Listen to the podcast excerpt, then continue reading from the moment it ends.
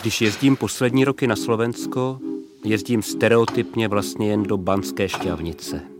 Jednak potřebuji stereotypy k stabilitě svého vnitřně velmi nestabilního života, jednak vlastně nic jiného na Slovensku momentálně nepotřebuji. Uvědomuji si, že to s poznáním země nemá moc společného, že je to velmi zkreslené, ale mám tu zvláštní nekýčovitou umělost rád. Banská šťavnice. Uklidňuje zvláštním zastavením času. Je to jedno z měst s výrazně dvojím plánem, dvojím životem. Ten skutečný, neúplně radostný život oblasti, jejíž produktivní sláva je dávno pryč, se odehrává v nezajímavém moderním městě. V něm je historie přítomna jen v pozoruhodné kalvárii, která jakoby stvrzovala trvalou přítomnost utrpení na Slovensku a ve Slovácích. Utrpení k snesení transformované v typickou a přitažlivou zádomčivost. Ta šťávnice, kam se vracím, je samozřejmě ono staré město. Malé území rozmanité už tím, na jak členitém terénu se nachází. Stočené z uliček, teras se zahrádkami, náměstíček, výstupů starých šachet, tajemný a divoký život hlubin, bohatých na kovy, je až nějak Biedermajerově nazdoben na povrchu kavárnami, většinou velmi individuálními a vkusnými. Popíme kávu či aperitiv na půdě podemleté tisíci metrů štol.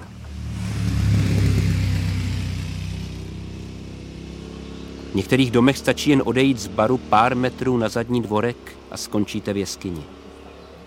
Lidé tu doslova bydleli nad rozkutaným podzemím a z ložnice dolů na země byl opravdu jen kousek.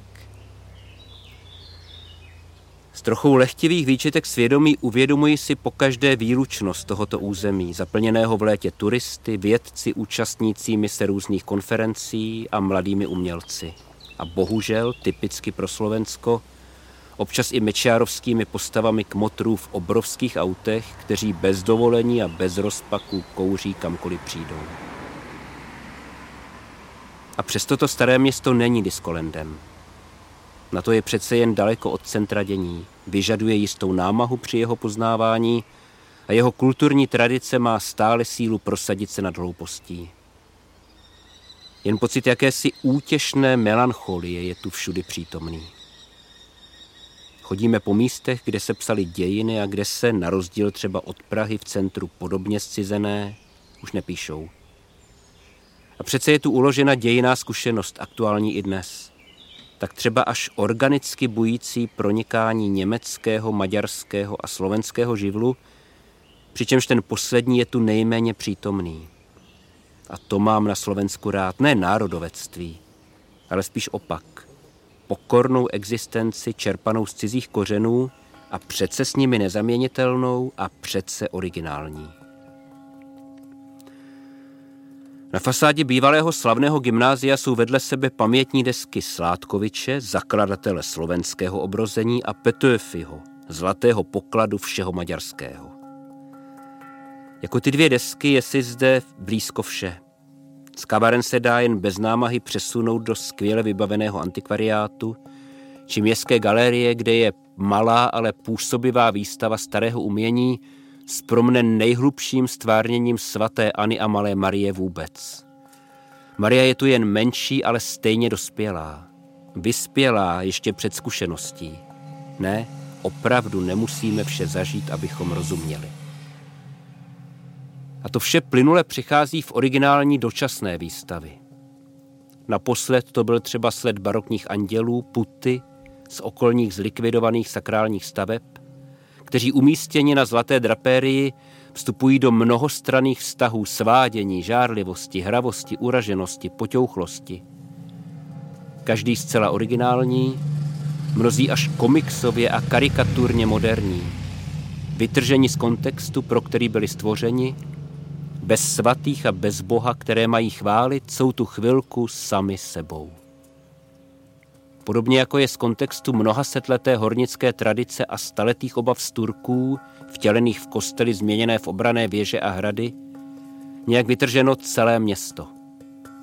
Jakási pravdivá performace, vyhřeznutí té rozmanitosti barev a tvarů skrytých podzemí ven. Vše je zde blízko a přece můžeš zabloudit. Od každého domu vede stezka na vyšší nebo nižší úroveň.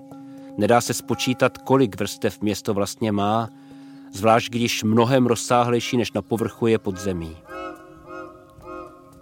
Když se na jednom konci před stezkou zamotanou do břečťanu zeptám ochotného staršího muže, kam dojdu, Šelmovsky mě usvědčí z permanentní nerozhodnosti.